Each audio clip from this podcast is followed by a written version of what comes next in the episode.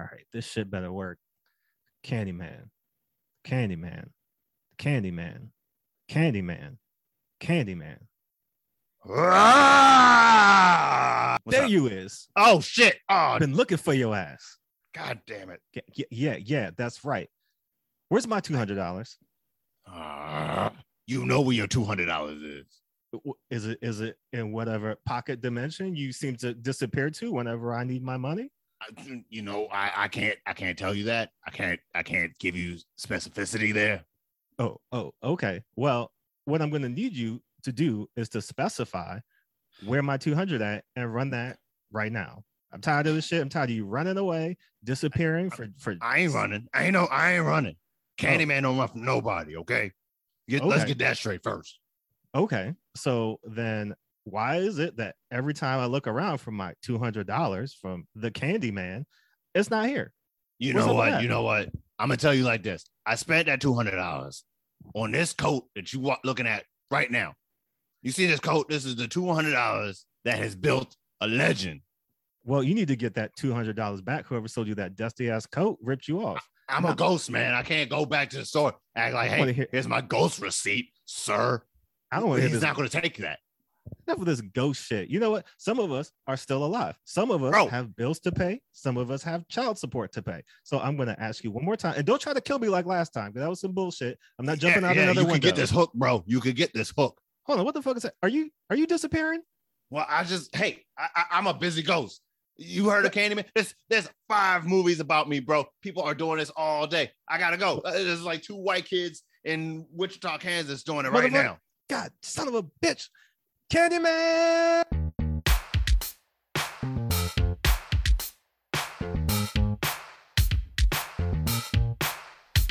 You can't save us. We don't want to be saved. You can't save us. We don't want to be saved. You can't save us. We don't want to be saved. You can't save us. We don't want to be saved. You can't save us. We don't want to be saved. You can't save us. We don't want to be saved. You can't save us. We don't want to be saved. You can't save us. We don't want to be saved. Yo, welcome everybody to another episode of White People Won't Save You. This is the podcast that deconstructs the white savior myth in film and then recontextualizes it through a black and POC lens. And we have a, a special episode for you today. This is a special bonus episode because we're going to talk about Candyman, which is basically the thesis of our show. It is a movie that, in a lot of ways, very much so is a white savior film. Uh, came out in 1992, and then recently, this past week, the new version came out, directed by Nia DaCosta um, and produced by Jordan Peele, and it it takes that movie and recontextualizes it through a black lens. So we're we're doing the thing in real time in real life, and what we wanted to do was have a less of a what our normal episodes are and more of a roundtable kind of discussion because I think there's a lot of things to talk about, and I really want to talk about this movie one with with other black people because I feel like it's it's it's one of those things where you know like if we all saw it in a theater and then we left and they were all standing in the lobby and like talking about it like you know I'm, I'm definitely missing that. But also I think it's important to have nuanced discussions about these movies not specifically because you know it's about tearing them down or building them up or anything like that but more so because I feel like so often we we get into these spaces where either things are held up as like this is the greatest thing that's ever been done or torn down as like this is the worst thing that's ever been made. And like there's not a lot of that middle ground where i think this movie to give a little bit of my opinion away like there was kind of a mixed bag for me. Like there are the things that i liked there are things that i had questions about and wasn't quite clear on and and would have liked more of. But we have some very special guests today. Uh I guess I guess I won't I won't skip over you, Cameron. Cameron, go and say hello to the people. what it what it do y'all? What it do y'all? It's cameron mason here. Uh why am i talking like this is my first time? Uh hey guys yeah we're we're we're here. We saw the movie. I think like jordan i'll even share my opinion ahead of time. Uh, i think it was a mixed bag but more of an entertaining effort than i expected. Um but we have our two guests to help us break that down don't we jordan? Yes, we we have two critics with us today who both have some great thoughts and reviews out there about Candyman. You can read them online. First up is Valerie Complex, who wrote a review for Den of Geek. Valerie is a film critic, screenwriter, a lot of a lot of other great things, doing a lot of great work. Valerie, how are you doing? I'm enjoying the nighttime sounds of New York with the police sirens in the background, niggas screaming on the street. Oh, you too? So yeah, it's like the Harlem Symphony outside. Yeah. So if you hear that in the background, the whoop de whoop, that's just record spinning. um, and we also have Charles Pulliam-Moore uh, of IO9, formerly of NPR Code Switch. A lot of other great things. Charles, how are you doing? I'm very good. How are you guys? I'm very um very cool to be talking to you guys. And I also want to echo Valerie's statement. You hear um, that bachata in the background? That's Washington Heights. It lives here with me. I live here with it. So you know the noise is just going to be here. Yeah. You know, in Baltimore, you would think there would be more noise, but I really don't get a, ton of crazy, just like background. Like it's more like the second you step outside, you get that. Like once you're in the street, you're just like, oh, okay, yeah, this is happening. But uh, for the most part, tend to avoid that. At, at least in my, I'm on the fourth floor, so maybe that has something to do with it. Um, but yeah, I, I think where I want to start with the conversation is with the original Candyman because it's it's very interesting to think about that film in the context of it being seen and viewed as a as a black film it's like on the all the the greatest black horror lists. It is viewed as a seminal black horror film and yet it is written by a white person directed by a white person. Uh, one of the the stars of the movie and the the view that you're seeing it through is Virginia Madsen, a white woman, and so I, I think it's it's very to me like interesting the way that that movie not only was received but the legacy that it's continued to have because it is our movie. Like we don't really have any other black horror films in which we get to be the boogeyman the uh the the monster as it will. But like the way that candyman was presented was not really like a mon- like a freddy krueger or like a you know jason Voorhees or that kind of monster but it was more of a romantic phantom of the opera or dracula like you know specter that not only I just like the comparison. I like Yeah. the theatrical comparison. I, I I believe that 100 percent though. Yeah, and I think that's what really attracted black people in particular to Candyman, not just because he was black, but because it wasn't like, you know, because at the same time you had like Leprechaun in the Hood and like all these other movies That happened to us.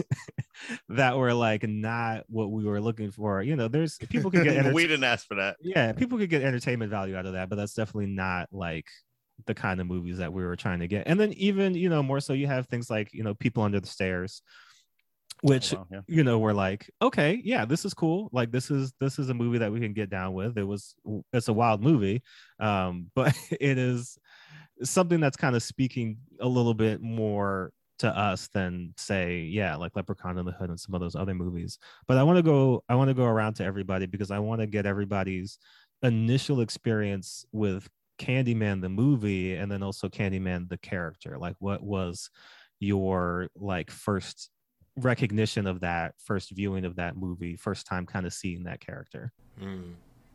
Goodness, I feel like I encountered the Candyman, the character first. Um, I don't really have a firm memory of when I actually first saw the film, like when I was a kid, but I definitely like heard versions of the story, uh, uh, sort of like versions of like any story where there's a, a man with a hook hand. It was always the Candyman, right? Um, and I'm talking about like hearing stories like from other little black kids on the playground, like growing up in Washington D.C. And for me, in a way, you know, um, all hook-handed ghouls were conflated with the Candyman for a long time, and I was aware that you know, oh, like there's a Candyman movie, the way that there's like movies about Dracula. You know, it's like oh, it's like a vampire movie, sure. Um, but it wasn't until like I actually saw the film and got a sense like, oh no, the Candyman is like his own particular kind of presence within the the slasher ghoul canon. Um, and ugh, yeah, uh valerie what about you? Um, my my first introduction was when the movie came out in '92, and I went to go see it um in the theater with my dad or whatever, and it scared me. I mean, it genuinely scared me. Um, you know, I was- be hearing Candyman voices in in in my bedroom, scared to look in the mirror. My mom's was like, "That's why you don't go see no damn movies like that because now I got to cover the mirrors, all this foolishness. And so I remember it having a very strong reactions in terms of the horror factor and just in the charismatic way that Tony Todd sort of navigated the role. As an adult, and I re- when I rewatched it, I was like, this is horrible. Like it was like this is so garbage. But it's but Tony Todd still manages to to outlive the the legacy that has been set for the character um because the character is in an is infinitely better than the movies Mm. that he is in.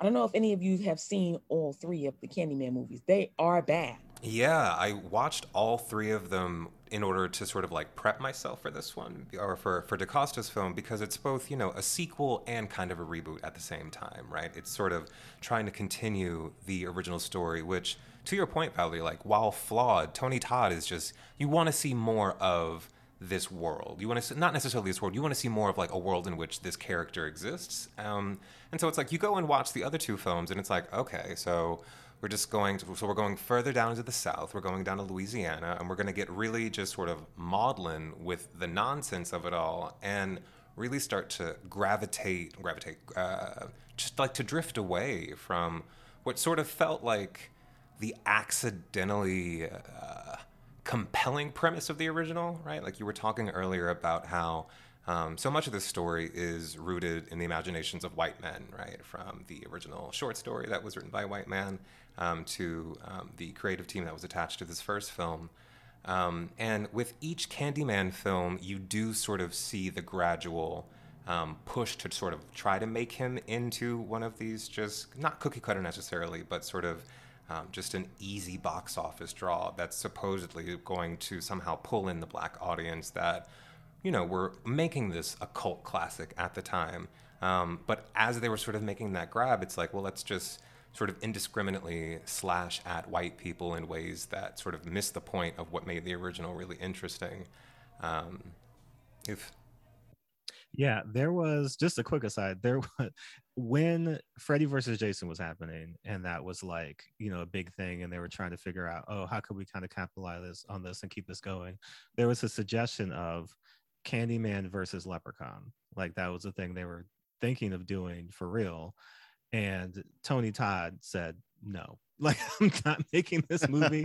I want nothing to do with this movie. You all can make this movie, but you're not going to have me in it. And that ultimately killed the mm-hmm. movie. But like to your point, yeah, I think that's that's kind of what all of these franchises kind of devolve into, right? Like at a certain point, even you think about the original Halloween, like at a, at a certain point, Michael Myers is just a cartoon character, like the rest of them. Like he's just stalking and killing people. But um, He's still doing it. As Yeah, you he's- can he's- see in the trailers for Candyman. out, out, out here all these years later, still still stalking these people. Still Um, stalking. Cameron, what about you? What was your first interaction with with Candyman? I, I guess it was kind of the same. You you know you heard about the legend eh, around around the neighborhood from the other kids, the other little black kids from my school, um, and it was kind of more nebulous in that sense, where it was just you you know you're hearing this legend about Candyman, and I really didn't even associate it. I was like five at the time when the movie came out, so I didn't really necessarily associate it with a movie I was trying to go see or anything like that. But hearing about a person that you said his name five times and he came out of the mirror to kill you. I ain't even, bro. I've been on the planet five years. I ain't even been associated with mirrors that long to know that there are niggas living in there. I don't, I didn't want any of that. So it was already like terrifying, you know, as a thought. Yeah. Then I get to older age and I find out it's a movie. And I never really saw that movie. And actually, I finally saw the movie under my own volition before you and me ever came up with this podcast Mhm, mhm, during uh uh before during the pandemic. And watching it in that context, I enjoyed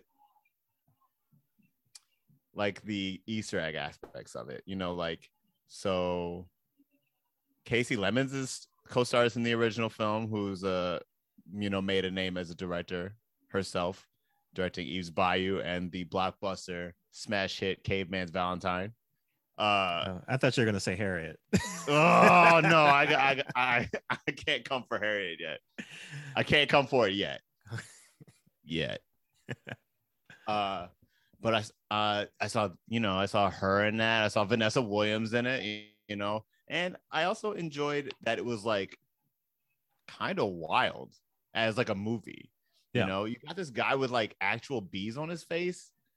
A story I came to found out that uh he worked it into his contract that he could get that he would get stung by these bees, right? He's getting stung by these bees. So he asked the crew, every time I get stung, that's another thousand dollars on my check. He racked up twenty three thousand dollars off of this clause in his contract. That's crazy. Good, good That's lawyers, how baby. dedicated he was, man. I was with it. I was with it. Good lawyers. But great. but as a as a black horror movie and as a horror movie in general, I was like entertained, thoroughly entertained, sold by Tony Todd's charisma. Uh, and I thought it was something kind of like this neat little like treasure box of the 90s that I hadn't opened yet. Mhm. You know what I mean? yeah, for me, I I didn't see the movie until I was an adult, but like I think like like all of us as a kid, like Candyman was just like a like a omnipotent figure that just kind of Right. existed He's like there. like everything else. Um, and for, like for me, like the three scariest things when I was a kid. First was quicksand, and then once I outgrew quicksand, it was spontaneous combustion. And then once oh, I I heard about that. that. That no, legit. That's one of my top five fears. Then that was definitely one of my top five fears. But spontaneous combustion, it could just happen. like as Oh, a kid, you you hear those two words and you're just like, what? like it makes you check yourself again. yeah. You're just Uh, like, wait, huh? For real? Okay, go ahead. but then like just all the things that you're absorbing right specifically as a kid in the 90s like Yeah. chucky um freddy krueger and candyman right like chucky like my toys are going to kill me like that's terrifying uh, freddy krueger like this dude in, is going to come into my dreams and kill me like that's terrifying um but candyman was was a little bit different because it's like tony todd just from the look of him, like Sans hook hand and all that stuff, it's like he kind of looks like a dude you know, right? Like in the neighborhood or like an uncle Yeah. or like like there's something familiar about Tony Todd uh and the way that he I think was- that's what lends itself to the myth, honestly. yeah It's like that he could be a guy. You know, Tony Todd Yeah. doesn't look like Denzel Washington. He doesn't look like Wesley Snipes or anything like that. He's like Yeah. Beat up a little bit like the guys from your neighborhood. yeah. A random guy that could just like fuck you up. right. And so like you know it, it was it was very feasible for a kid to point over there and just be like that's candyman. Like he, there he is. Like he's coming for us. Um and so and just uh, that you know everybody i'm sure had that moment where they're at a sleepover and somebody was like candyman? Like we're, we're gonna go into the bathroom and do that? And like i was never like i was never you can never talk me into that that bloody mary anything else like that. But it it had it really got a life of its own right? Like candyman the idea the concept was bigger than the movie right? Like the movie was successful but like the Mm. lore and the legend of candyman so much to the fact right that like black academics were getting on clive barker and um the director of the movie because they're like you're appropriating you know black black mythology and folklore and they're like no we made that shit up. Like that's not the candyman is not real. The way- what a lot of people don't know is that Clive Barker sort of derived the Candyman story from something that actually happened in Cabrini Green to a woman right. named Ruthie Jean McCoy. And there's this um there's a write-up by author uh uh Steve Bogira, um, which I think is the one that I uh that I read, which was called They Came In Through the Bathroom Mirror. And um Cabrini Green was poor, white people didn't care about the environment. So Ruthie Jean was a woman in her 50s who had schizophrenia and you know, was sort of known as the, you know, the building, quote unquote, crazy or whatever. And there were a lot of abandoned apartments in her building, Cabrini Green. Drug dealers and drug users would go in um, these abandoned apartments and do whatever because the infrastructure was so um, insufficient and broken down.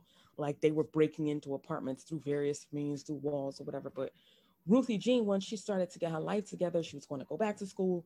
She was taking her medicine and everything.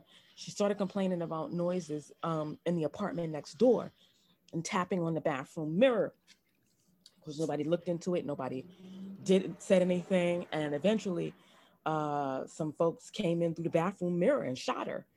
And um, the police sort of mishandled the case as well because she got shot. People on the floor heard the gunshots. Took forever for the police to come. Police came, knocked on the door. She didn't answer. That was their answer. She didn't answer, so they left. And then the build, the floor started to smell. The police came back and they found her dead. So I say all of that to say, the story. I can see why the NW, you know, all, all these people got involved in sort of chastising Clive Barker because he literally took the story of a woman's death and tried to capitalize on it with a fictional character who is a, a, a, black man and this is this is the reason why i don't love candyman as much as i used to when i was a kid because i think it, it, it i don't know for some reason it feeds into this thing about black on black violence that i that i i don't know i guess i just made that up in my head or whatever but um it says something when I know in the film, you know, he's killing a little bit of everybody, I guess. He's killing white folks and black folks and stuff. But I think the real terror was him, like the black community was generally afraid of him mm-hmm. in the film. Yeah. And I think that was what was powerful about the first film. And while I'm glad it's in like black hands now, I do think it makes an interesting point about blackness in relation to whiteness. Um, like I, I I feel like if I'm a generational curse, if I'm a ghost, wouldn't I go after the people who who did me wrong? Why why am I killing my own people? They had nothing to do with that. Mm-hmm. So it left a lot of questions open as to like what, what is the pur- what is the purpose of Candyman? What is he there to do? Like, what's his motive? Like, what's his actual right. motive? Yeah, and I that he's an artist and he wants, you know, be my victim, his next art project, whatever, whatever. But all three of the early films, he goes after the same woman, the same type, not only just white women, but they all kind of look the same, same blonde hair, blue eyed, looking white women. And it's just so baffling as to why they would go with that narrative specifically. I, I still don't, I still, there's still elements of the first one that I just don't get, in addition to it being slow and boring and poorly written. But now, see, I feel like I have to push back here because I kind of fundamentally disagree with this read. I think there is something like, I think that uh, I understand where the criticism, like, well, why wouldn't I? Because it'd be like, let's get into it. Because I feel like the criticism like, well, why does Candyman hurt black people? Valid question. Um, I think that part of the reason that the Candyman um, immediately, for some people, became um, sort of like a shoe in for the great horror figures is because he's um, a character who plays by, you know, ghost logic, right? So he's not exactly coming back to an exact, a specific kind of vengeance. I'm applying like a read here that a lot of people have since come back to the film with in retrospect. But if we look at Candyman as um, this black man, the son of a slave who was murdered for his relationship with a white woman, right? That is, you know, the central injustice that ends his life and sort of gives birth to this curse. And the curse that he embodies, while it is sort of explicit, is not something that any character throughout any of these films um, has ever really sort of been able to put their finger on with the sort of clarity that we as an audience are, right? We are understanding that the Candyman is this recurring manifestation of a trauma that in this newest film um, we see is not unique to any one particular black man, but in this original film, it is this one man's pain sort of coming back, and he does explain what he wants, right? He's like, Why am I killing innocent people? He's like, I want people to remember who I am and what happened to me. Now, the whole killing thing is like, Well, you know the rules about this. I want you to tell people about me. I didn't ask you to call for me, right? And it's people's inability to differentiate between the two, um, be it willfully or through accidents, that lead to them being harmed. And while I think it's definitely valid to sort of say, oh, well, it is hard to sort of grapple with this sort of uh, this depiction of a black man brutalizing other black people. Valid. Um, the film is about like all right like what what what does happen when a curse lives on and sort of has to lash out from the beyond? Is it going to do it in a really exacting precise way? Um, most ghost movies don't work that way right? And i think to come at candyman with that kind of expectation is a little unfair. Um, it's like oh well like why didn't he come a list and like ready to like give receipts? And it's like well most ghosts don't work that way. Or rather like in the release for candyman that's not what his mo is right? It's sort of cause a wide swath of destruction, which I think is certain something that the first film gets the best of the original um, trio, and you know the latter two films it starts with well, I'm going to go for her daughter, and it's very like no no no like like let, let's not go there. Um, and the new film, I think the new film understands that about the original. DaCosta, in sort of shifting the focus to um, a group of uh, prominently black group. Um, she understood that the film has to sort of reckon with the fact, like the fact that the Candyman does hurt black people. What does it mean as sort of like as the as the protagonist of the story, the people who arguably bring the Candyman back into the fore? What does it mean to sort of play a role in bringing that kind of violence back into Cabrini Green? And I think like that's an interesting question to ask, right? Um, if the violence that we're talking about is you know, a way of talking about what role do uh, like upwardly mobile black folks who do part, like play a role in gentrification in neighborhoods like Cabrini Green. Like, what do like how do we think about that? Those are like like, like that's fertile ground to sort of go into, but I don't think that the new film sort of executed that exploration all that well. And that's what like makes the first one scary, right? And I and I I, I agree with you.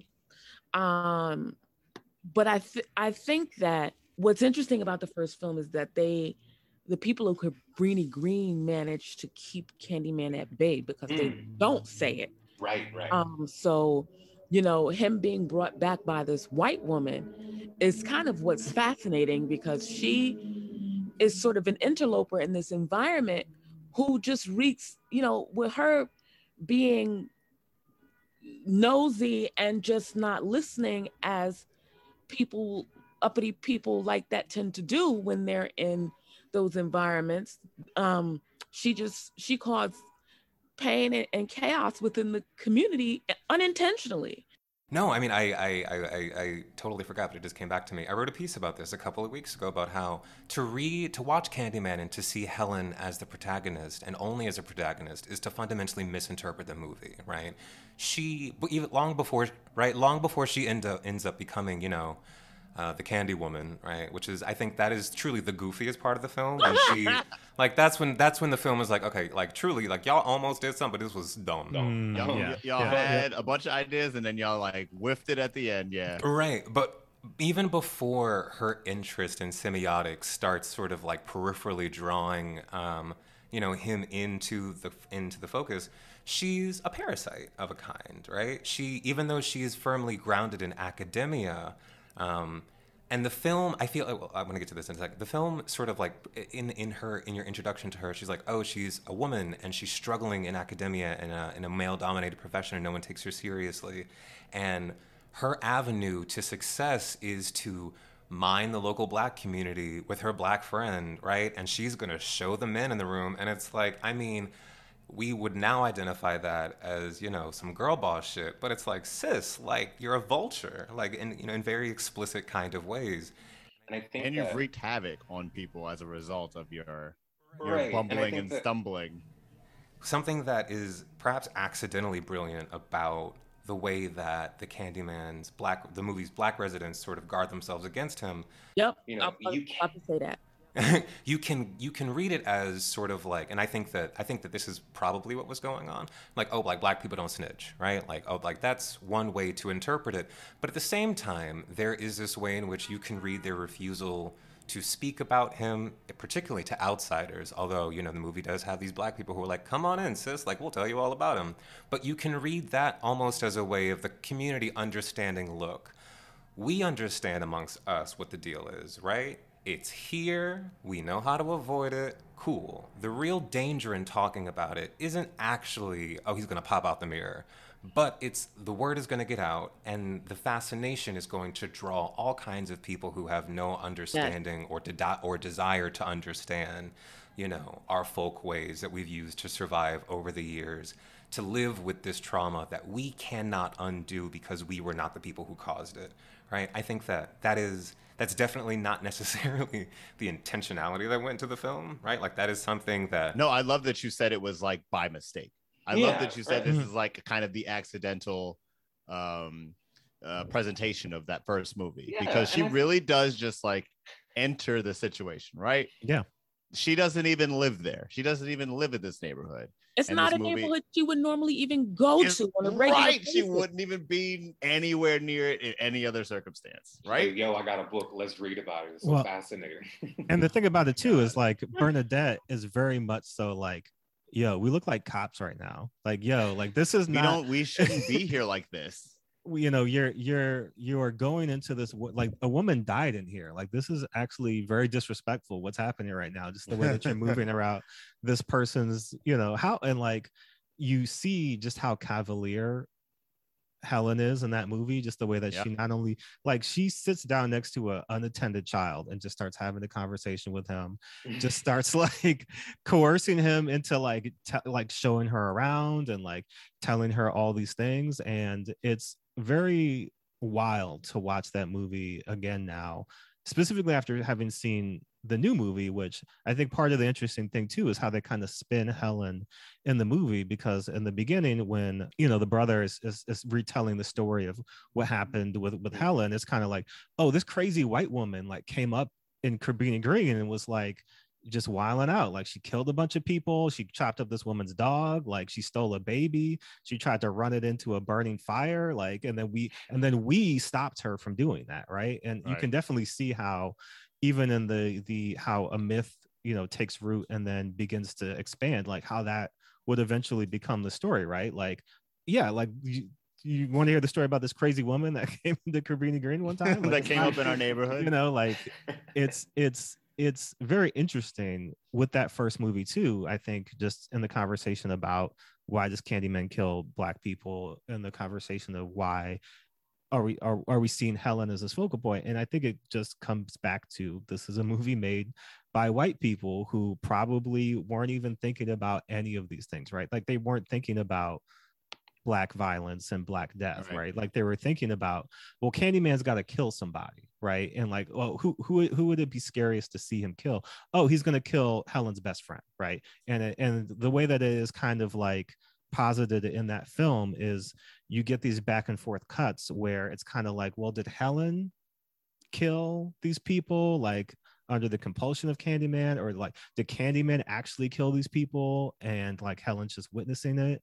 Because it's not until she's in the psychiatric facility that she like invokes Candyman to like kill for her or like help Yeah. her and free her. So like the other times Candyman is kind of coming in and like she's just blacking out and waking up in you know a pool of blood and like people have died because i think it's also true when you think about just the neighborhood right like bernadette she does not finish the candyman right? Like they're saying it in the mirror. It's kind of a joke. And the further they like the closer they get to five she's like no. Like i'm not gonna i'm not gonna cross that line. Helen though habitual line stepper right? Like she's gonna do it. She's not every time. she's not she's not afraid of it. And that kind of plays out too in the new one right? Where like who, who are the people who say candyman? Well it's these white people who kind of look at it as not just a myth but like it's it's a fun thing to do Like it's right? goofy. right and the people of Cabrini Green are like oh no like i you just never say that why would you like even- literally two completely different reactions. yeah I think the cool thing about this movie is that it's like a thesis on like minding your business. Like I kind of distill it down to like, you know, these black people who live in the neighborhood, they know not to say Candyman. They know, hey, like don't even bring that here. And did you see what it did to the neighborhood? You can't even go in there anymore, right? Mhm. yeah Well, I think and that's anyone who invokes him is like a white teenager. Even the Asian teenager among the five girls in there is like, fam, I'm out. Yep. Not interested. and I think that's why like yeah. Candyman at the end of the the the you know at the end of the most recent film was like run tell that because y'all Right, don't tell everyone. y'all forgot about me because you know people are afraid to say anything. So, you know, he wanted that that remembrance, but it was it was really interesting because I was struggling with whether it was a message of like tell everyone the Candyman's back or tell everyone about police About me. brutality. I think in general, it's about me. I it was a, a, a, a combination of tell everybody about everything, really. I Um, was the just- ending kind of baffling to me for some strange reason, and I don't know. Maybe you guys have, thi- you know, as we Hmm. talk about it more, I'll understand. Yeah. I mean, I think it, he was pretty clear. Like it's the same thing that he's always wanted, and I don't really think that. I think that people come to people definitely come to Candyman looking for social commentary and be like, Candyman, like, like talk that talk, right? Speak truth to power. And Candyman isn't really a truth teller like that. Like that's not Candyman's function. Candyman is like. I am in the shadows. It's me. I am the whisper on the wind. All that, you know, poetic shit. And it's like, okay, like, and I'm like, and it's like, and Tony, and that's what we love about Tony Todd, because Tony Todd, it's almost, it's very, I think again, looking back at the original film, it's like there is a sensuousness to Tony Todd's performance that does feel very um, purposeful, right? It's like it is, it, it is, it is an almost vampiric seduction, and the Candyman. it's him at the end Yeah. who gives the line tell everyone it's like it's it's like the opposite of um vampire logic where vampire logic is like you have to invite them in if they show up at your door and you Mhm. invite them in then you've invited the vampire in right? You've invited nonsense in and possible death right? Ghost logic or candyman logic is just like no everybody knows the myth right? Everybody knows the legend. Run tell that like you said valerie. Tell them tell Mhm. everybody. I don't care what you tell them because as long as they hear about me as long as they hear about the legend then i get to wreak my havoc. It's Mhm. kind of like not it's not discriminatory you know black Yeah. people just know because they know what's already been done to them right white people are just like ooh isn't that cute and like we'll have like a sleepover and then we'll all die by accident like you know I kind of want to talk to you guys about because I feel like we, I think we're all in consensus that like while there are a lot of good ideas and things to sort of forgive the motorcycle in the background, uh, things to sort of really love about Candyman. This film, the new film, it does ultimately just kind of not fully i well actually i think it does work in certain regards right? I think that uh, as a straight thriller you want to watch something that's going to make you jump and you're going to see some shit that you're really going to be like ooh that looks terrible and painful and i really hope that never happens to me. It does that quite well right? Um, and you know the whole cast is gorgeous and everybody's like fun to watch but i think that as a sort of passing of the baton of the candyman myth it doesn't actually end up working all that much. Um, right? Like i feel like we haven't broken down like you know this, we've got you know these upwardly mobile um, upper middle class blacks. We've got an art gallery director Teyonah Parris. And we've got an artist Yahya Abdul-Mateen and they're like we're young we're gorgeous we're black we're in cabrini green. We're we're part of you know the revitalization. And they're you know the, the two their that couple's personality their dynamics felt so flat throughout this film in a way that ultimately really kind of makes you know, the finale, right? He's the new Candyman, right? And she is the person who is going to go out and sort of tell the world about him after summoning him successfully, you know, to help herself. And you're like, well, okay, but we, under- we understood what happened to um, the original Candyman. We sort of understood how, you know, his personal story um, sort of gave birth to this film. And in this new film, it feels more sort of like, I don't know, for all of its for all of its gorgeousness and all of its ambition, I couldn't help but sort of feel unsatisfied by hmm, what felt like not a not a cheapening, but sort of just like it just it did end up feeling like the fourth movie in a se- in a series, right? The surprisingly well executed fourth movie in a series that by its third movie everybody had kind of been like, eh, I don't know about it, and it came back great, but this is definitely not the full revitalization that I think a lot of fans want it to be. Well, I think the biggest issue of the movie is that it does feel like it spends a lot of time grappling with the original film. If it's like it spends a lot of time trying to undo some of those or answer some of those questions about, well, why does Candyman kill black people? Or like, wh- what what is you know the the point or the purpose of Candyman? Trying to go back and recontextualize the myth and the idea of Candyman, but so much of what happens is that you kind of so much is going on that I feel like they never really got a chance to to really bite into Mhm. a specific idea and topic. Yeah. So case in point, like one of the things I wanted to bring up is that like there's a lot of talk about gentrification in this movie, but what we never really get is the the true horror of gentrification because gentrification is a real life horror that people experience and that like imagine being in a neighborhood that's changing so quickly around you that now you feel like the other in this place that you grew up. Like imagine living somewhere and watching you know these buildings get torn down and all of these places change around you in the in that way that like the history of your neighborhood is being erased the history and the identity of who you are is being erased in real time in front of your eyes You And- live in Baltimore, Jordan. You you should be able to tell us. it's it's it's happening right now and i think for a lot of what you get in terms of like you know gentrification bad like oh it's bad what happened to cabrini green ooh like Mhm. uh you know these things like one of the things about the original candyman is that cabrini green it is a gothic horror right like original candyman feels very much like a gothic horror and that cabrini green almost acts as like that castle in a gothic Mm. horror where it's like you know the the container of all these terrible things and like I love that comparison. yeah almost like a living entity where like cabrini green in this movie we talk about it you know like anthony kind of walks through it but specifically with the gentrification it's like well who are these white people? Like who lives in cabrini green now? Who got moved out of cabrini green? Like what are their feelings about it? Because you get um Colman Domingo's character who kind of is supposed to be like the general surrogate of all the people who used to live in cabrini green but it he never really gives you that feeling of like yeah like th- th- that claustrophobia right of like you know i i survived all of this and like i'm this collective now. trauma that everybody else has gone through. You know, everybody else in Right. this neighborhood has gone through. because he seems upset that like his neighborhood changed and his plan appears to be to create a new Candyman uh to I guess like kill the gentrifiers or you know, Uh, something that to stuff that felt nature. so vague, and I was so sad Yeah. about it. Um, I think what I found alluring about the first Candyman is very much in the vein of the people under the stairs. It was this horror story that was told from the perspective of the poor, of Mm. poor people, and how poor people interpret myths and legends and how they internalize it and how they they sort of weave that into their daily life.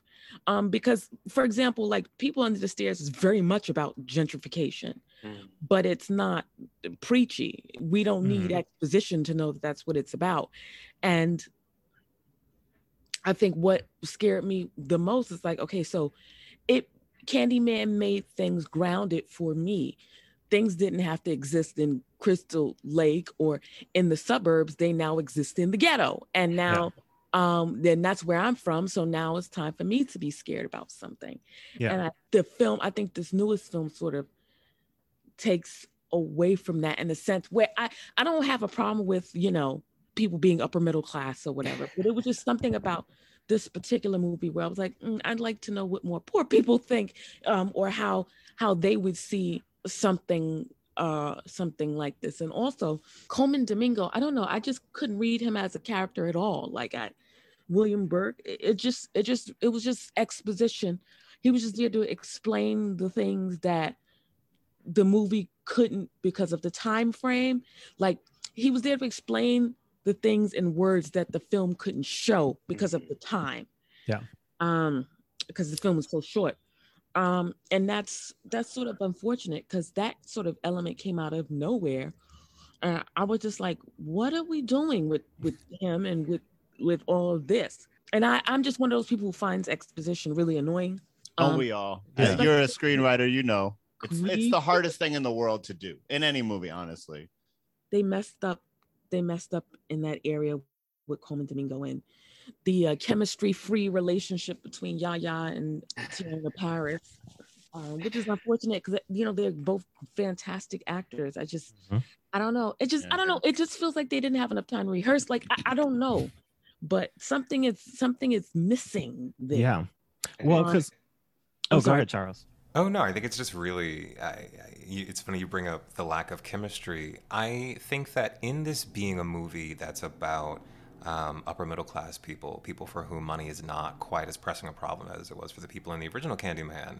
Um, there can be horror mined there, right? But in this situation, you need to see more of their problems, which I feel like should have been their relationships, right? Like I need to see more of your dynamic because the more you know, the more upperly mobile you become, the more insular your world becomes, right? That is something that is sort of at play in this world because there is a removedness between Colman Domingo and the rest of the cast that makes him feel like the chorus that lives in the desolated part of Cabrini Green, but the film doesn't ever sort of try to help you make a mental map of physically where he is in relation to everybody else.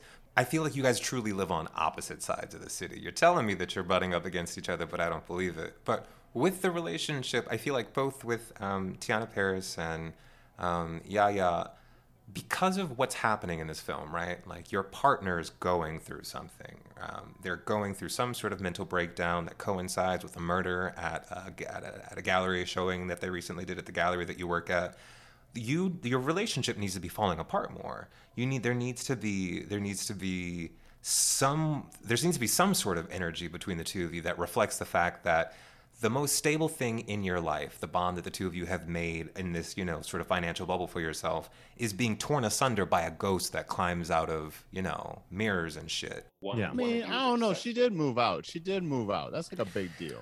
But she also was not worried about his hand at all. Like oh. No one was worried about his hand at all. It was, I feel like we all we all, we've all had like a hangnail and like you put a little band-aid around it and everybody is like, "Yo, what happened to your finger?" and you like, "Yo, the door got me." Whereas this man has like necrosis through the arm and everyone's just like, "Man, he's so fine." I the movie tries to play with this the movie has this moment where like the white librarian is like, "Oh, what's he doing?" And it's like, "Sis, there's pus coming out of his hand." That's it's it's uh, he ain't the one, dog. well I, I think a big missed opportunity in this movie because there's the the most confusing plot point to me about this this new film is that we see a scene after uh, the the gallery owner is killed where Teyonah Parris discovers the bodies and she's having a flashback to her father her father you know clearly having you know mental issues and finally like it just commits suicide jumps out a window right Jumps out a window. Yeah. that plot point is never really come back to and i feel like in terms of their relationship right like the there's there's a horror of one you know being in a relationship with somebody who it feels like you can't help them right like it feels like no matter what you do it's just that you can't communicate with them you can't reach them like this relationship that felt really close all of a sudden feels really distant and you don't know what's going on with them you can't get through to them right? Like there's a horror in that. There's also a horror in basically what's happening they insinuate it but they never really connect on it is that you know like her father brilliant artist you know having you know some troubles eventually commit suicide right? Like her current partner now and she never and she never faced that trauma right? Like she never came back and examined that or kind of worked through that. It's just something that she's repressed and pushed away. And now her partner's going through a very similar thing. And it would have been very interesting to see her have to confront both of those things simultaneously having to actually come back to what's going on with with my current partner but also this is echoing very you know seriously past traumas that now i have to confront because i think that's that's really my disconnect with the end of the movie is that it feels like everybody kind of is now a passenger in service of this larger narrative that they want to tell and like Colman Mm. domingo specifically why we don't get anything from him before is because he is now a plot device and a twist that's coming in the third act, right? Like now all of a sudden we get this reveal of like, oh, Colman Domingo, he's actually kind of low key the villain of this movie and he's gonna like do all this stuff. And so, you know, we don't get a lot from him. It feels like Anthony at a certain point, I guess, just accepts that this is happening to him, but he really loses all agency in the third act after his mom tells him who he is and that he just decides I'm gonna walk into Cabrini Green. Fam. The end. My boy like, gets depressed. My boy just gets depressed and he's like, yo, my walk. hand's gonna eat my body. yeah. My like, face is like 30% beehive at this point. I can't like I can't fight it any longer. I think you're hundred percent right about like the the, the missed opportunities, just like Yeah. and, and I feel like in service of the plot because honestly, the movie spends its first two acts being quite entertaining and quite interesting, posing a lot of interesting questions. And once everything kind of distills down into like we gotta get here to the final boss battle, this all has to culminate somehow. It kind of loses the threads that made it interesting in service of like, I don't know, getting her down that hallway for some cheap like Yeah. flashlight scares. Like Well, because it- even it's kind of whack. It's kind of whack and it's kind of sad. yeah, well, even Teyonah Parris too, right? Like her character. That whole Yeah. plot line is so interesting. Once they actually, the thing about that is that they only bring that up the once. Well, they bring it back when her brother's like, "Oh, you know, like we need to go and, and get dad's stuff. Like it's it's time for us to talk about this, and like maybe you could put on a gallery show." And she's like, "Never speak to me about that again." Like, I Right, right, right, right. You're right. Um, But, visually, but visually, we're only really given that one scene where Mhm. her young self interacts Yeah. with her father about Right. to commit the act, and it's it it instantly was so much more interesting. Yeah, Like I, I I felt like I wanted this other rabbit hole we should go down through flashbacks or whatever, or through her trauma ex, uh, experience or whatever. But we don't get any of that. Can I admit something that I'm a little, well, I'm not embarrassed because I'll tell you, but I, despite having seen, you know, the original movie multiple times, did not see the, I did, it wasn't a twist exactly, but I did not put one and two together because the baby is named Anthony in the original movie. Right. Oh hell yeah! And the man is, na- and you know, they say Anthony is his, you know, Teyonah Parris is screaming his name multiple times throughout the movie, and They yet- say the the her, his mother's last name in the first movie. right, and um, and yet, and You yet, have the information. It's right there. It's right there, and yet somehow it had completely escaped my mind. And It's so good how they did that though. It's so That- good that- how they do That's it. a compliment to the movie, honestly. it's a, it's it's so deftly done, and I think that it gestures towards. I I got the sense that like this film. I feel like people always say this like. This could have been two films, right? There's a story about the Candyman, at, like about like a black couple as the as the unwitting scions of the Candyman's return to Cabrini Green, which they you know don't fully want to like you know what I mean. There's that story, but then there's also this other story about um, Anthony and is her name Brianna? I'm trying to remember Yeah. the characters' names. Um, coming, you know, both dealing with familial trauma, right? I feel like the film, in trying to balance so many plates at the same time, ends up not really doing a solid, like a solid service to any of what of any of the plot lines that it's ultimately trying to um, to lead with. But what was sort of so impactful about Vanessa E. Williams' very brief um, cameo in this um, is that you immediately got a sense of the time and space that she had like taken up in this world in a way that I never really felt was genuine for anyone else. Um, despite the fact, I think that part of the reason that I was a little bit surprised to be like, oh, that's the baby, is because I never really got a sense that Anthony felt at home or any sort of genuine familiarity for Cabrini Green. Something that was aside from, oh, it looks different, but truly like, I've never been here before. I'm just he could have moved in there. He could have moved in there two months prior, like Right. literally from another city, and I wouldn't have known the wiser. exactly. but and and I think that there's you that, that there's a way in which the film could be sort of trying to gesture towards oh he's had a traumatic childhood he doesn't want to think about it but I think that that hurts the film because as much as as as the person who ends up becoming the new Candyman I feel like the film could have spent a lot more time firmly rooting him in this space be it physically be it psychologically um, in ways that would make this baton pass um, feel less like, all right, now Yahya is the Candyman, and more like, ultimately, the Candyman from the original film did accomplish his goal in a very roundabout way, right? Sort of tapping this person to become his successor. So I so I pose a question. I pose a question to that actually. Uh, Valerie brought this up earlier with the director's cut idea. Um, and I actually like having this conversation sometimes myself about film in general. So we we we miss all these aspects that were presented to us, just not fully formed. Would you have rather this movie runs 90 minutes, 91 minutes? Would you have rather the two hour cut of Candyman where you get a full two hour movie? You're in there a little longer, but you get like, you know, extended flashbacks of Brianna's childhood, maybe like some uh some neighborhood building, like some other maybe another character or two. Do you want that two hour cut? Because honestly, and I've talked about this with many people, movies have to earn two hours at this point. You're battling everything else. You need you got an iPhone, you got mini series waiting for you at home on whatever Max or whatever plus.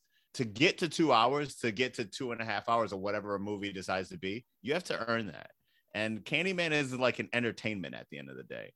Do you Yeah. really need a two two ten Candyman? Pose that to both Valerie and Charles, both of you. I mean, personally, I lo- like I love the idea of a director's cut, but I mean, like in my mind, what I think, and I think that ultimately the film does accomplish this. So, like, I'm not gonna try. I'm not poo-pooing it when I say this. I think that this film was meant to be that thing that gets people like in the movie theater talking about the movie like yo this shit was wild right? Like Yahya was so fine Teyonah was fine people died i screamed right? Like people you look I, I feel like as critics it is important for us to like step out of the bubble and be like talk to your family talk to your friends who aren't on twitter and stuff and like talk to them about what their reactions are to it and the people that i know who've seen the film definitely got what they came for right they got jumps they got scares they got some beautiful cinematography i know a lot of people were upset that the the say my name um, remix was not largely featured in the film that's just what it is Yeah, think that- another missed opportunity. I think that um, while the film definitely did do that successfully, you can't help but recognize that it was trying to do a lot more. And that was definitely commendable. And I think that it was successful at some of it. I think that uh, a film that wasn't necessarily trying to be the end all be all. I'm bringing everything about the Candyman into the 21st century and into the modern black horror genre. Could have worked. Something that was like, okay, look, let's just do the like let's let's do the Candyman equivalent of the first Scream. Like let's redo it and truly just go for something that's going to scare the shit out of people. So much so that when the sequel comes out, people will be prepared for truly horrendous, you know, jumps, but also um, a deeper exploration of the source material that's always been present in the franchise. Um, I, I I- think that, that that's definitely still on the like on the table now. Um, I don't think that Universal is looking at this and like, all right, let's never do one of those again. Um, but I think that because you do have these attempts at um, tapping into deep stories about generational trauma and healing and gentrification, because so much of that is present and accomplished to varying degrees of success in the first one, well, what happens in the next one, right? I think that was a large part of what de- not derailed, but sort of ended up hurting the original Candyman trilogy. The first one had done so much successfully that when the project was given over to other directors, they weren't exactly sure where to take it going forward, and so they ended up sort of not trying to go for a particularly thoughtful route. It was just like, you know, um, drifting away from, you know, the point, uh, like we were talking about earlier. Um, I don't know. I'm curious to see like what Universal does next because it's, it's at this point, it, it's there's there's got to be another one. I, you know, I definitely think would Candyman have utilized two hours well? I think so. Um, but like Charles was saying, like people definitely got what they came for because I think they, I think there were certain elements that the film did hit and that resonated with everyone. Unfortunately, mm, I would say about 90% of my friends are all film buffs in a way. And so they all, we all sort of talked. There was a few of us that went to go see it and we all, you know, formed a semicircle and was pretty much like, there has to be a longer film out there. Um, because I, with, I feel like Nia DaCosta and, and, and Jordan Peele are such great, not just directors, but really great storytellers and do subtlety well that because that didn't happen that didn't that it didn't necessarily necessarily feel like candyman was like that for me. Mm-hmm. And i'm like this is out of character. It felt out of character for for both of them for as in terms of the writing uh, the direct the direction isn't a problem um, it felt out of character so I, I i would like to see something that's a bit longer that explored at least one of the things that it was trying to bring up. Like, Yeah.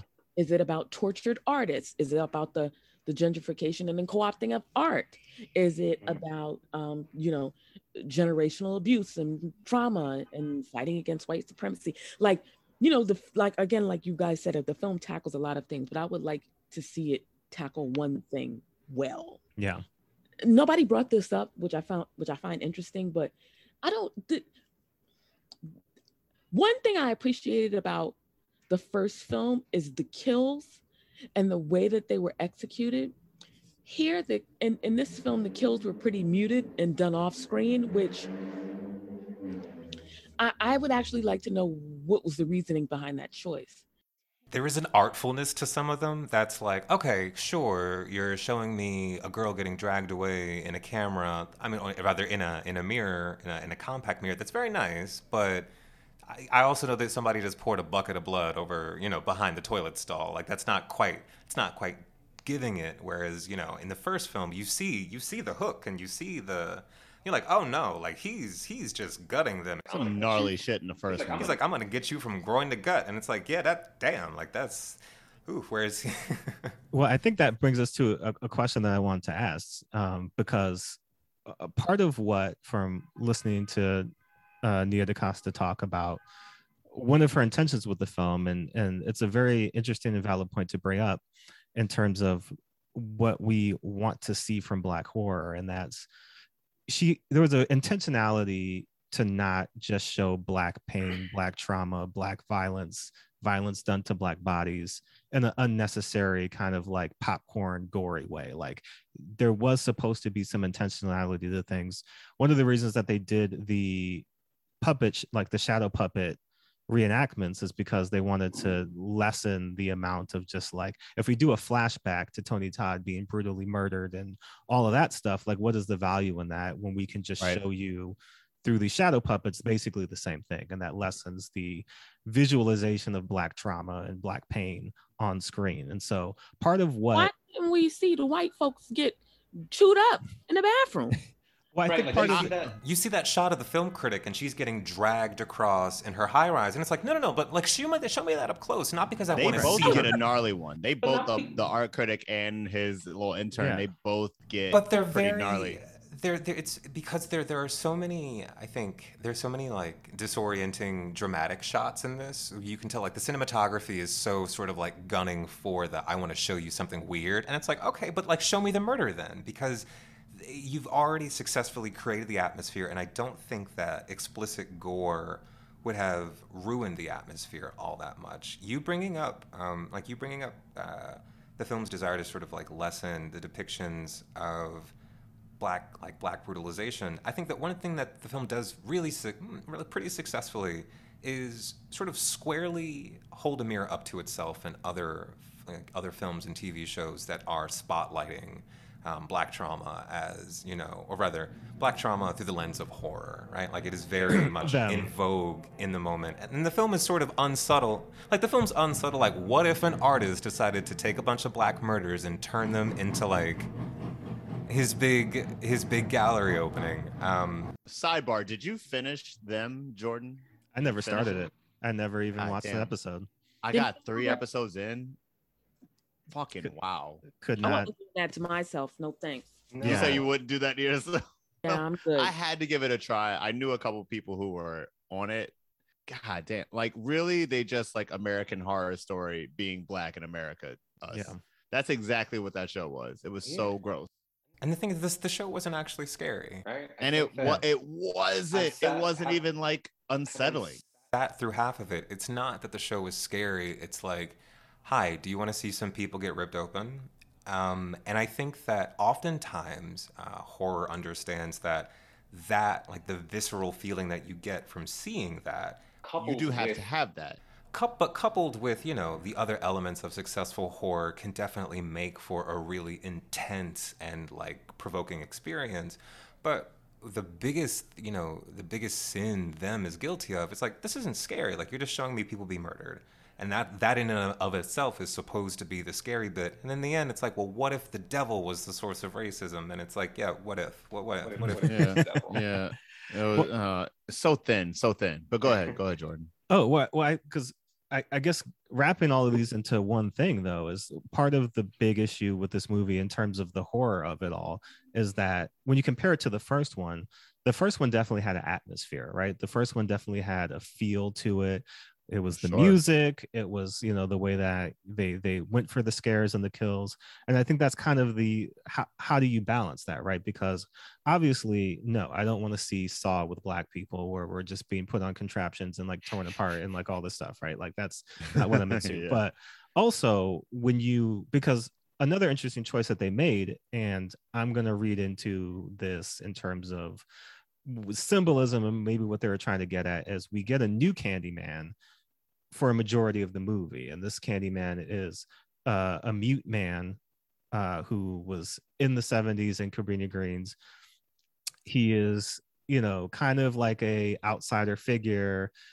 It's never said outright but it's you can tell that he probably is dealing with some uh, mental disabilities and like he's got a hook for a hand for whatever reason and he is kind of like in the walls giving kids candy and he gets murdered by the police because they think he's giving candy with razor blades to more or less white children not the black children Cabrini Greens Mhm. um and so he becomes candyman right and i i think part of what they were trying to get at is like you don't see him right? You don't hear him right? Like he doesn't talk. That was one of the things about tony todd in the original candyman is like his voice and just the way that he was kind of like almost like a like a like a cat purring right? Like when he was coming. He never raised his voice really like uh, except for a few choice uh sections.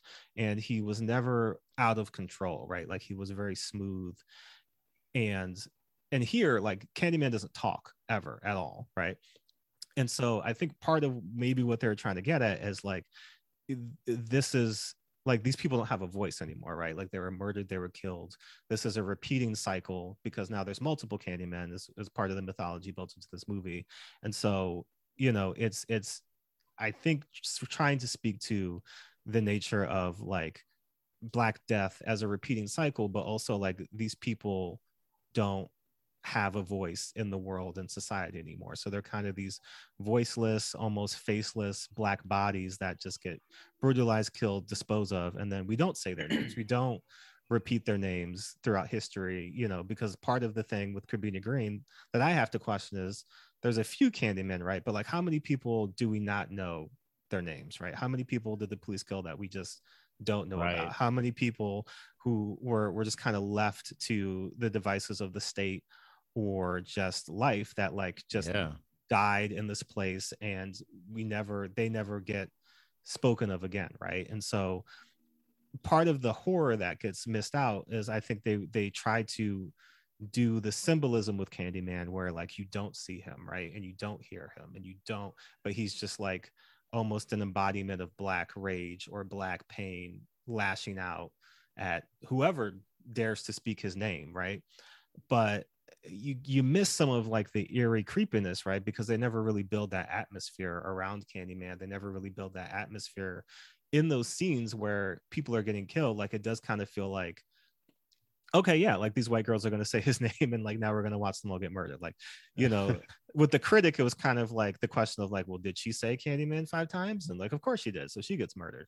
Um the the one thing i do question though and maybe this is kind of what you were speaking to charles just in terms of like black pain doesn't really have boundaries in terms of like who it affects and who it hurts because they do make the choice to kill this black girl Mhm. uh to add to Colman Domingo's character's story is that Mhm. you know his sister and I guess maybe another girl, another sister or friend are in the bathroom. They say Candyman, Candyman murders them. Right. Um and I wasn't quite sure that felt gratuitous to me in the sense that like he already had a built-in motivation right. for wanting to bring Candyman back and now we're doubling down on it by killing two black children. And then you could look at it sort of like, oh, does being, how does the proximity to that kind of pain perhaps twist you and build to you becoming obsessed with it? That is an idea that, but I don't think that the film really tries to go that avenue, or at least not all that successfully. You were mentioning earlier how, through the use of the shadow puppetry, the film does sort of build out this mythology of the Candy Men, the whole hive of them. And while it definitely makes for some really interesting visuals, you mentioning that made me think to myself, like, all right, like let's let's logic this out. So let's think think of the Candyman as just like an epidemic of sorts, right? Does does it just keep spreading? And then, well, what does well, what's the point then, right? It's sort of even though we understand that ghosts don't always operate with logic, when we're looking at sort of like the logic of a franchise, it's like, well, what is the ultimate goal that we're working towards here? Like, what is ultimately where where where does this go if we take it to its logical conclusion? And the idea of just um, undead spirits coming back across the country and raising communities left and right, that just doesn't. For some reason, that also feels sort of like a too a too simple a too simple sort of like projection for what the Candyman like legend could be, right? That sort of almost paints it, it has it has a way of flattening um, the ideas that it's trying to talk about into this literal boogeyman that we're all supposed to think of as being scary because of its like um, its gravity, but we're not actually supposed to engage with like the substance of it. So I mean, it's it's again, it's one of those things where it's like, ooh, like if this had been the entire point of the film, perhaps there would have been a more nuanced unpacking of it that would make me feel a little bit different about its presence in the story. But because it's so cl- crammed in there with every, every other thing, it's kind of like, ah, it doesn't quite work. Well, and back to the ending, because I think that's an interesting connection they were trying to make is that, like, part of what Candyman is, is it's a story about mythology, right? It's a story about stories that we all tell that then gain power within themselves. And when stories gain power you know they, they kind of ripple out and can have different effects on different communities right? And so uh, it, it feels like what they're trying to do is speak to like trying to change the narrative and change the mythology around candyman. Because it seems like it i i don't this is where they really needed to clarify things right? And where i would have really preferred a bit more push and pull with Anthony because it feels like Colman Domingo just wants to turn him into like a spirit of vengeance to just kill indiscriminately people who come to Cabrini Green, right? Like that's basically what he wants. But A, how does how does he do that? Um, and B, like to turn Candyman into a protector, right? Like that's kind of what that's the implication, right? Brianna at the end looks into the mirror. She says Candyman five times. Candyman comes, does not kill her, but kills everybody, all the police around her, sets her free.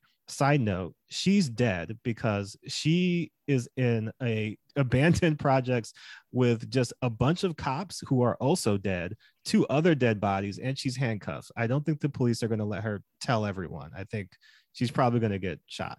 But um, she she is there to she she invokes the name of Candyman, and Candyman comes as kind of like an avenging angel to protect her and to protect black people in peril from either white supremacy or you know white violence. And while that is an idea, I also say like how how do we get there? Like what is the through line where we kind of evoke that idea into something real other than just like, isn't it cool to see Candyman like kill the cops? Like, isn't that what we want to see? And like, I've heard a lot of that where people are like, oh, we got to the end, and I was like, yes, that that was everything that I wanted. But I left the theater kind of feeling like, you know, what are we saying? Are we saying that Anthony is a trapped, like trapped in circumstance, and he's doomed and destined to repeat the cycle of violence upon black men? Because Colman Domingo calls the cops like that is part of the the tableau that he set up is like i call the cops and the cops kill you and you become a martyr and thus become candyman. Is are we insinuating that anthony since you know candyman in the original is kind of feeding him the honey and kind of priming him for something was he being primed for just destruction to you know take his place and become candyman? Or are we insinuating that candyman can change based upon what is needed from Candyman.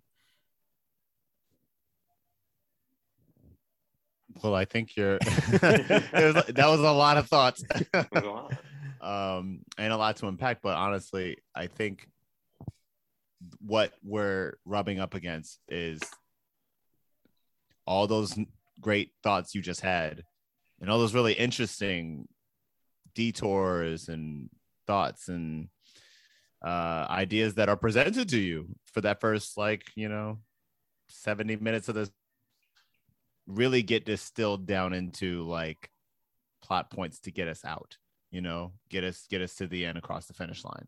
Mhm. and you can feel it because you're like okay well what is candyman up to? And what has candyman been up to this whole time? If you're talking about these notions of legacy right because it honestly doesn't feel like it chalks up to a whole lot at the end or at least anything discernible Yeah, it Because- was, it was sort of like a little unclear as to whether or not Anthony's presence in Cabrini Green really got the Candyman like hyped up. Like, oh, this is the one. Like, baby, let's go. Like, I've been Right. waiting for this one. It was like, but it's like, no, you get the sense that he has been humming along in the background. Um, Yeah. And there have been other Candymen across the country due to, you know, like throughout history. And presumably they've been active, perhaps not as much as the original Candyman out there in the wild. But when you, I think that like the film does and that sort of- notion is new to this movie too it is, and I think that that's it's very much um like a it's it's a it's a horror trope like Rings. Like we all remember seeing everyone on the plane. It's like oh shit, tomorrow's gonna get them all. And I think that that's certainly something that the Candyman could broach. But I think that within this film there is there is a, a moment pretty early on where Yahya does a lot of uh, face acting in a moment where it's dawning on him that uh, the murder at the gallery is the reason that his name is in the news, right? And the, the realization sort of hits him, and it's really dark and twisted. And I thought to myself, oh, like that's where this movie is going, you know, almost sort of um, crash, not um, not the not not that crash, but the the the car crash. we could uh, talk about that one too no, no, no, no. We're talking. We're talking about the uh, the car crash film. I, I'm not going to get into it now, but sort of where he's sort of um, voyeuristically Crash. Chrono, Cronenberg's crash. Thank you.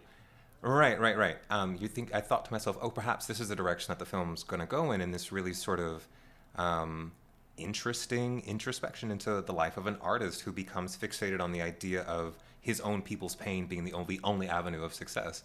The film just doesn't really try to take that anywhere, and I wonder why. Because even though its presence in the film definitely feels like it's being critical of itself, I think that's actually great. Like the, I think that coming into 2021, Candyman understands that in the original film's wake, a lot of other films have tried to do the thing, and a lot of them have sort of gotten the genre to a point where it's not always great. And simply by existing, it's sort of inviting more, perhaps, of the films that aren't as solid. But it's like, all right, that's a burden that I can bear just because I have something interesting to say. And yet the film just sort of sets it aside. I, I, I, I, it's it's sort of like my biggest disappointment in it because I feel like in turning that critical gaze at itself, it does something that none of the other films ever felt bold enough to do. And seeing it, you know, seeing it just left there on the table is just like, ah, wh- why? Because it doesn't feel like it's ever going to be able to come back into the franchise quite like this. well we're really discussing like how uh, the movie presents us with a lot of ideas of gentr- gentrification legacy um uh, with uh trauma uh, black trauma in the ghetto these things and at the end it kind of doesn't really culminate to a whole bunch and we were asking kind of like where where are we lost or what are what have we lost as the movie kind of loses itself to its own plot machinations Uh, we lost the horror. We lost the. I think sometimes, especially what's been a lot of the, what's been a problem with many of these films that have come out recently, which um, I guess is now dubbed as woke horror, um, is they get so lost in the message that they forget to tell the dang story and they forget to be scary. Um, you know, I think, especially at some of these, um, some of the older films from the 80s and 90s um, involving uh, Black folks, even some of, even some from the Black exploitation era, do well because they don't, for, like Ganja and Hess, for example, which is like one of my favorite. big big fan of ganja and hess over here i have a signed copy of the vinyl big fan one of the, my favorite horror movies. I just I don't know. I guess I'm just I guess it all depends on what you like to see in film. I'm I'm a big horror fan and I love subtlety. I like I like reading in between the lines and being scared of that. Mm-hmm, Um, mm-hmm. Like Freddy Krueger and all that has never really scared me because they, you know, they're just like monsters or whatever. But you know, stuff like Get Out and and um, things like that were were things that really stuck with me because of how subtle they were. So I just think that it was, I just think they forgot about what was most important. Um, we already know that cops are no good and how they treat Black males. So, Mm. what else are you going to offer? Um, and that is, I think that they, they were just missing a lot of uh, elements there uh, in that realm, where it was it it didn't read as scary to me. It, it's a it's a decent film in that regard, but I I wasn't scared by anything. So Well, I think that brings us to a, point that I want to ask about kind of transitioning out of this movie in particular, but into black horror as a whole. And uh, speaking to the the Jordan Peele, Nia DaCosta of it all, right? Where like we we are we are in a moment now where it feels like black stories are in vogue people want to see us and you know part of a line from this movie is like you know they they love what we make but they don't love us right like just thinking about what it is as black artists that we present to mainstream audiences specifically. Um like what is it that we are looking for as black people consuming horror right? And these stories at large because i think part of part of the issue we're running into now is is this is no fault of jordan peele's right but it's it's the highlander theory where there can only be one right? And right now he is the one right? He is black horror like he is the face of it. A lot of people ascribe a lot of things to him. He's the reason that this candyman movie got made. And I think he realizes that, and that's part of why Nia DaCosta was brought on because I, I think he does not want to be not just pigeonholed as a horror director, but also like every horror script that comes across, you know, these studios' plates, they're going to be like, oh, Jordan Peele, like Jordan Peele's going to do that, right? Right. And not only can he not direct it all, but in terms of what we get as an audience, right? Like there's been there's been ups and downs, right? Get Out, great. Us, great. Twilight Zone, I don't know you know people had Mhm. questions about lovecraft country and now you know there's questions about this movie and like it's not that there's like a problem with jordan peele. I'm a big fan of jordan peele but also getting horror from a lens that's not jordan peele but also from black people still i think is an important thing. So like where do we think horror from a black perspective is going?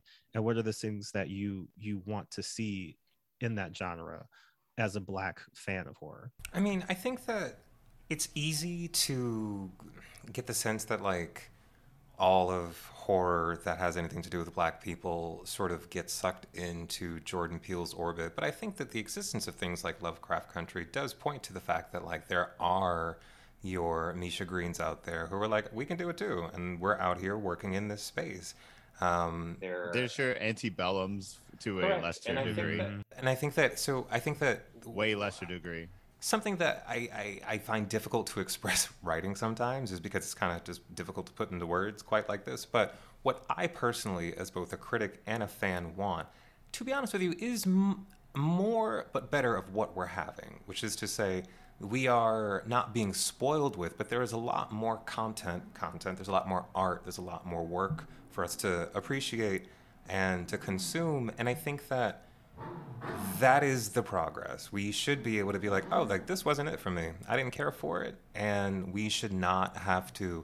These films should not the necessarily have to bear the burden of being the one, right? The one that's going to knock it out of the park all the time. Quite frankly, I don't need every horror movie to be Get Out. I don't always want to sit down and think to myself, "Yo, isn't the entirety of our like country's history fucked up?" Yeah, but I'm not really always gunning for that. And I think that the you know with projects um, like um, you know Peele's you know Peele's directing work, like Nia DaCosta's work, like Misha Green's work, what we're getting is like we're seeing, you know, we are seeing talent come up and sort of establish themselves as a part of the industry and sort of really um, usher in smaller projects. We have, you know, your thems. Um, and what I personally want um, is for, you know, the presence of black creatives working, the presence of black critics, you know, critiquing, to just continue so that we can, you know, see what's coming next. Um, I think that Candyman's return was sort of inevitable, and while there definitely probably will be a sequel, um, Candyman can't be the end all be all for horror. I don't know that I always, I, I, don't wake up thinking like, here's the kind of black horror movie that I want to watch, right? Um, I didn't wake up thinking to myself, I want to watch a bunch of kids from the Bronx fight vampires. But yeah, I loved it. That's great. Hell yeah, more of that shit. But I don't need more of that specifically. I need for the environment to be um, open to those kinds of projects being greenlit so that they can just like pop up on Netflix and I can be surprised as shit that something is like really delightful. I think that you want the space to fail. You want the space to like everybody should have the space to fail because it's like, all right, you fell on your face, now get back up. I mean, how many shitty movies have been made? And it's you like, know? and, and and we we you know we all we all have an understanding that like regardless of what your specific function in the industry is, be you a director or an actor, um, you grow with time, right? And I, I, I was listening to one of the cast members of this is not directly horror related. Um, I think it was Darryl Stephens who was the lead actor on Noah's Arc, talking about responding to some of the criticisms of the show's acting, and he was like, "Yo, you don't understand." We were a bunch of queer black leads in our first show, like our first show, and we were like really new at the time, and we were green, bro. Like that's just what it is, and it's like you you look across the board. When you look back at people the earlier you go into people's bodies of work you know they were still in the process of becoming. Um, that's what i'm saying now is not new. But i think that the danger that's baked into the question that you're asking is always like well what what different things does black horror need to be doing? I don't know that that the industry aside from greenlighting more projects, you know, written by black folks, created by black folks, with black people, you know, directly involved in the creative process and not just sort of being trotted out for, you know, clout and points. That's what that's like that's what I want. Um, like create the space for us to create.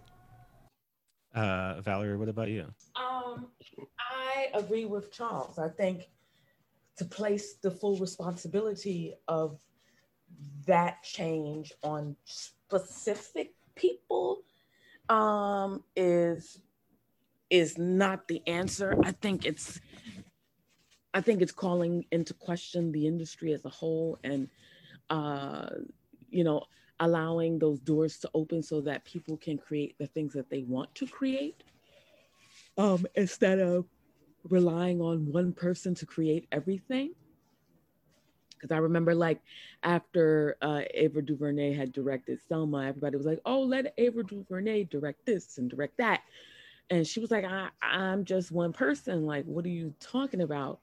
And uh, this industry that's so dominated, you know, white male dominated, is so afraid uh, to give others a chance because they know that okay, well, we have this one black person who's successful, so let let's let them keep making things instead of giving someone else a chance. I think that there needs to be room for all of them. And we have to normalize failure uh, among uh, Black talent. Mm-hmm. Um, this isn't the end all be all for Nia DaCosta or Jordan Peele. I know that their work is good, and others should know that their work is good. Some people have missteps nobody makes nobody questions missteps when it comes to Steven Spielberg or Martin Scorsese, but it's always, oh, you know, we'll never get another one like this again. Like that's that's not that's a misconception. They will have a sequel to Candyman and it will be better. Um I, I don't I think, it's, I think it's important though, like there that fear that there won't be another. On the one hand, it's not that we shouldn't be concerned, and that I think that's something that often gets lost in the conversation, right? We're not being, we're not. No one, I think, is out here believing, oh yeah, Hollywood is just going to put its full faith in black projects going forward, because we see so often that that's not the case, right? It's this weird it is the weirdness of the industry. You both know that black projects do exist but there is no guarantee that the black projects that seem assured on paper will actually end up being assured in the end.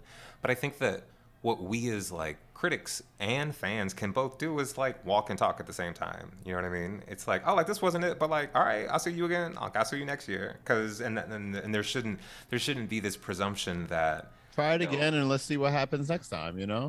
When was the last time you? When was the last time you were talking to someone who was like, "I did not like that movie," and it, and not short of being offensive, they're like, "Well, I just, I, I've made a point of blocking that director out of my life entirely." It just doesn't work that way.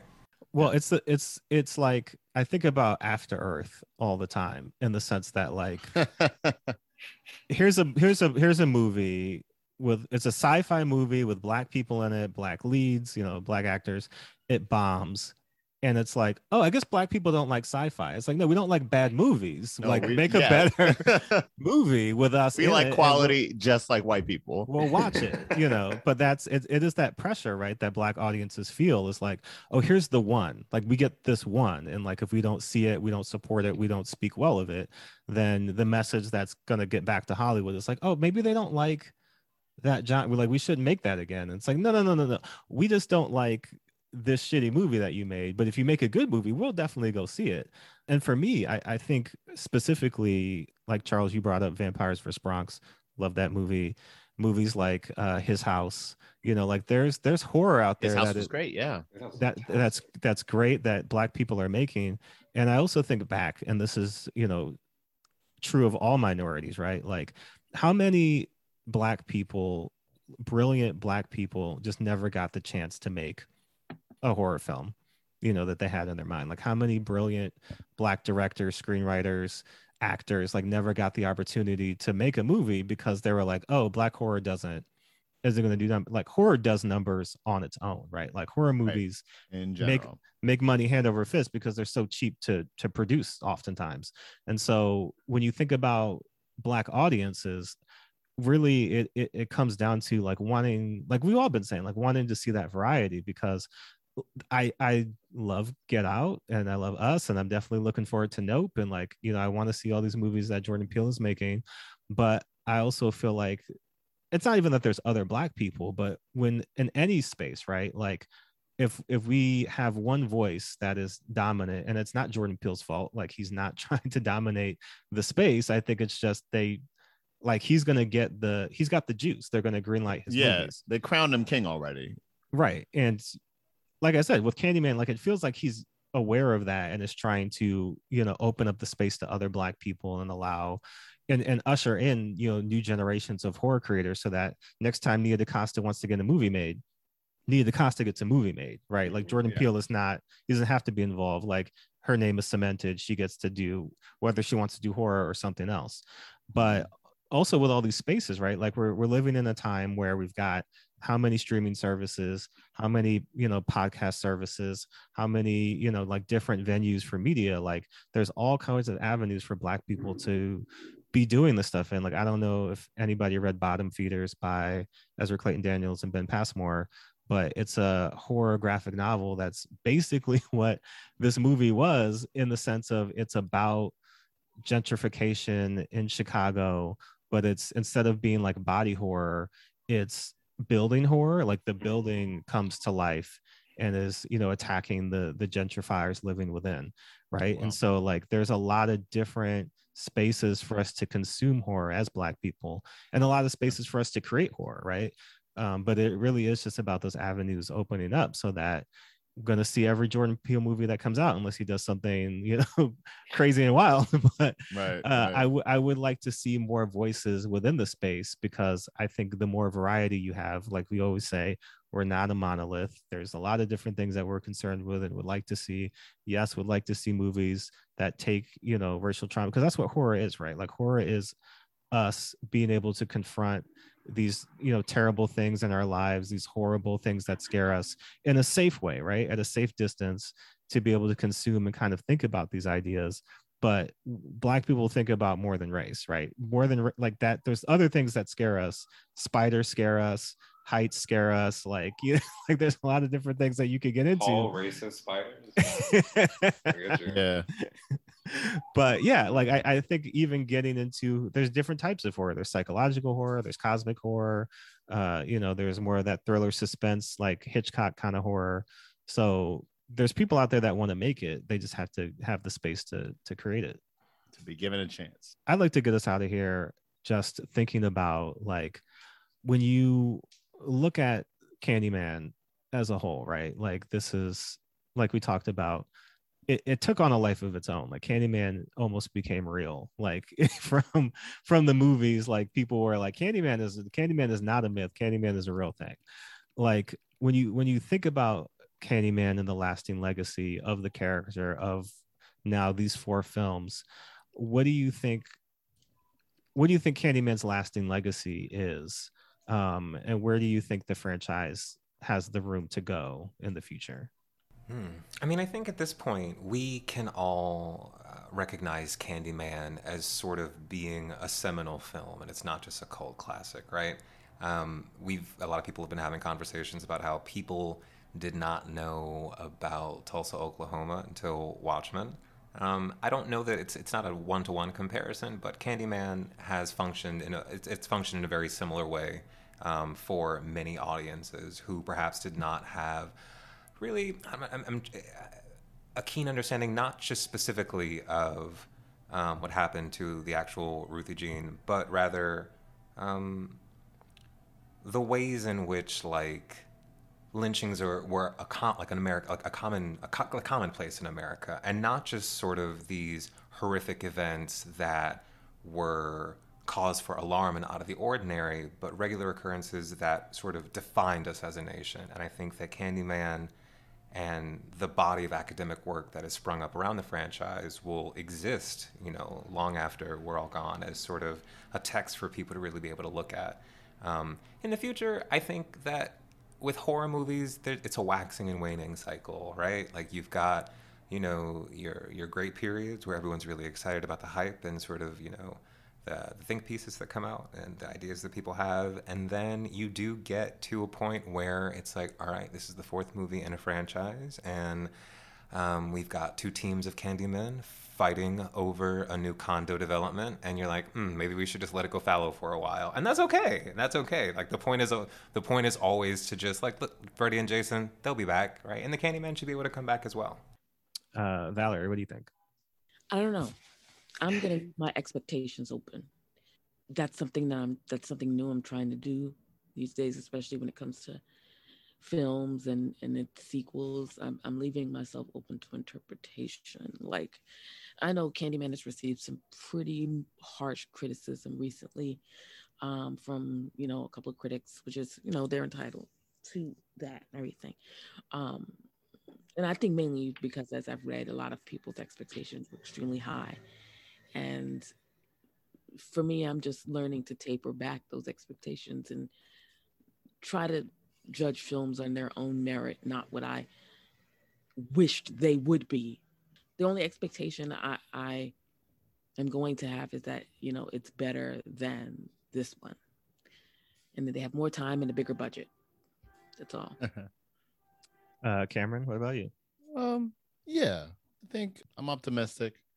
I'm I'm mainly optimistic about Candyman. I mean, honestly, like Freddy and Jason, he's become a seminal figure in young black life. I think Candyman rumors still run out there, you know. They run deep. The Candyman rivers run deep. Like I said earlier, I'm left with it as an entertainment and I had a pretty good time. I wish for like the Candyman sequel that we'll probably get down the line, five, four, whoever knows many years down the line. Yeah, given more time, given a little bit more space to interact with the outside world of Candyman. But yeah, overall, like I had fun and I'm glad Black Horror still exists out here in other hands than Jordan Peele. Well, I mean, he's very much so, and this is Yeah, he's super involved. He's like producing it, yeah. But like I- I'm glad that I'm glad that the branching is happening though. I'm glad that like Oh. there's batons being passed and you know what I mean? absolutely. And the opportunity. And I hope Yeah. for more opportunity to fail, I guess. Because I don't think Yeah. but I don't also but I also don't think this is a failure, and I don't Oh, want no. that to be like my opinion that's left on it. Is that I don't think it's a failure. I think it's um, I honestly think it's kind of a success in a Yeah. sense that it got made. It's enthralling and interesting and exciting for most of its runtime. It as a movie just happens to fall apart, and I think that we have to be okay as critics and as consumers of black horror and black art and black mainstream art we have to be okay with sometimes it's not going to work out sometimes it's not going to be like a, a knock out of the park it's not going to be get out nominated for best picture. Like we don't have to Yeah. give candyman best picture nomination for it to be or it doesn't have to be it doesn't have to perform like black panther or it doesn't have to be these things. It could just be like a fun time at the movies for everybody involved you know?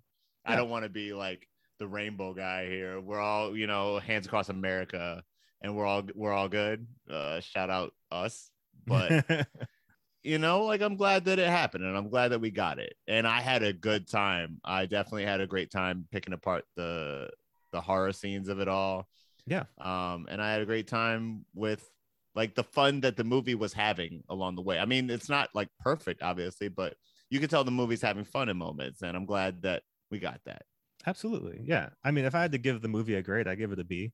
Like I enjoyed it. Yeah, I'd, I'd, I'd i give it, like a b i give it like Yeah. a b between a b minus and a b Yeah. you know like it's it's it's good. It's entertaining. It does a lot of good things. I think. Again, I love all the actors in the movie. I love so many of the ideas that they were getting at, and so many of the things that they were, you know, setting up. I just mm-hmm. think it it is.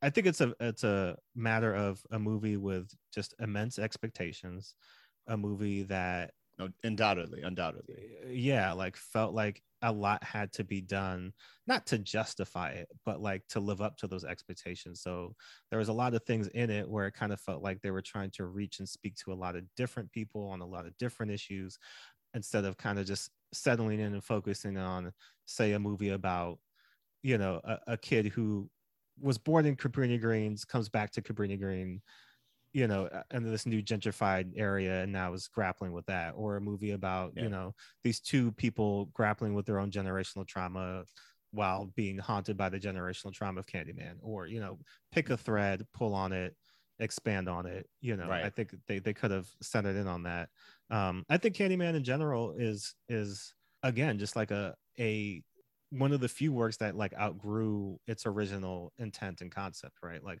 i don't think bernard rose was like candyman's gonna live forever Like, I think he was like, yeah, this is a fun movie. Like he wanted to make Yeah. it, and I think you know everybody involved. You know, everybody hopes that you know anything that they make has has this kind of lifespan. But you know, Candyman definitely has expanded outside of just film and has grown into actual myth in and of itself, which is probably the the, the best thing you could hope for if you're making a horror. movie. Honestly, Like, for the um, work to live outside in the real yeah. world yeah.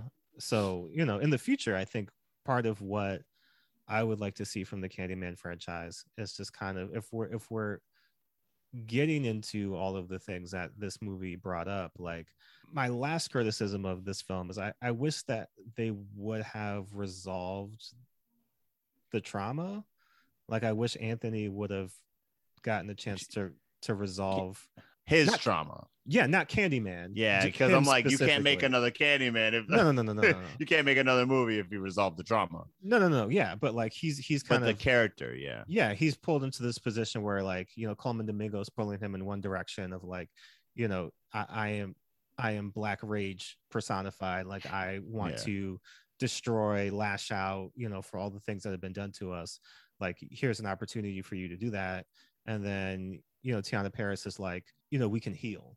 You know, like she's pulling him in another direction. Like Mhm. not not that we can be better than this but like we don't have to repeat cycles like we can break cycles and, and be something else um so you know i like to kind of if, if that's the road that we're going down i'd like to kind of get into that in future candyman installments about like if if candyman is about trauma repeating trauma how do we break trauma i guess or at least um you know come to grips with trauma but I think this has been a great conversation. Uh, we talked a long time.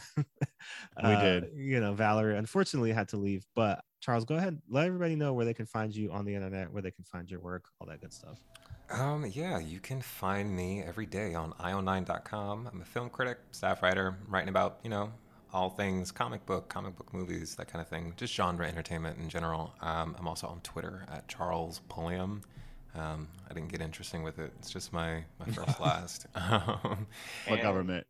Yeah, it's just my government name. Um, and yeah, come, uh, I don't know, I'm not going to say come hang out. I'm not that kind of social media person. I don't encourage the parasocial thing. But um, yeah, come check out some of my work.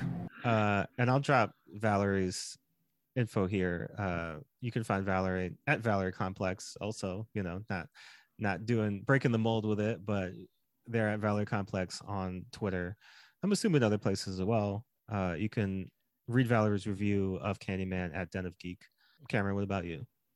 you know, out there on the social medias as the Blipster 1138. Um, I make sketch comedy with my group Two Karen with Love. You can find us on YouTube at Two Karen with Love. You know what to do. Uh, and other than that, look out for a script I made to get produced. Hopefully, Mm. Manifestation. That's right. And I'm Jordan Clark. You can find me at jrsosa18 on Twitter. You can also find us, uh, this podcast on Twitter at white underscore pod.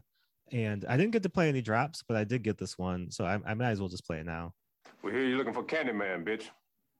which was just, I Love it. just, what a yeah, nice one to pick. What a what a good one to pick. Yeah. What was she doing in the bathroom? Get out! Like, oh god, that took me back. I'm like, girl, like you. you Yeah. No, no, no. Yeah. It's the eternal question. Uh, it is. well, on- it is.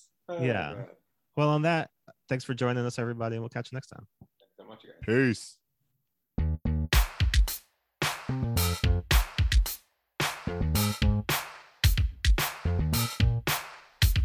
Can't save us. We don't wanna be saved. You can't save us. We don't wanna be saved. You can't save us. We don't wanna be saved. You can't save us. We don't wanna be saved. You can't save us. We don't wanna be saved. You can't save us.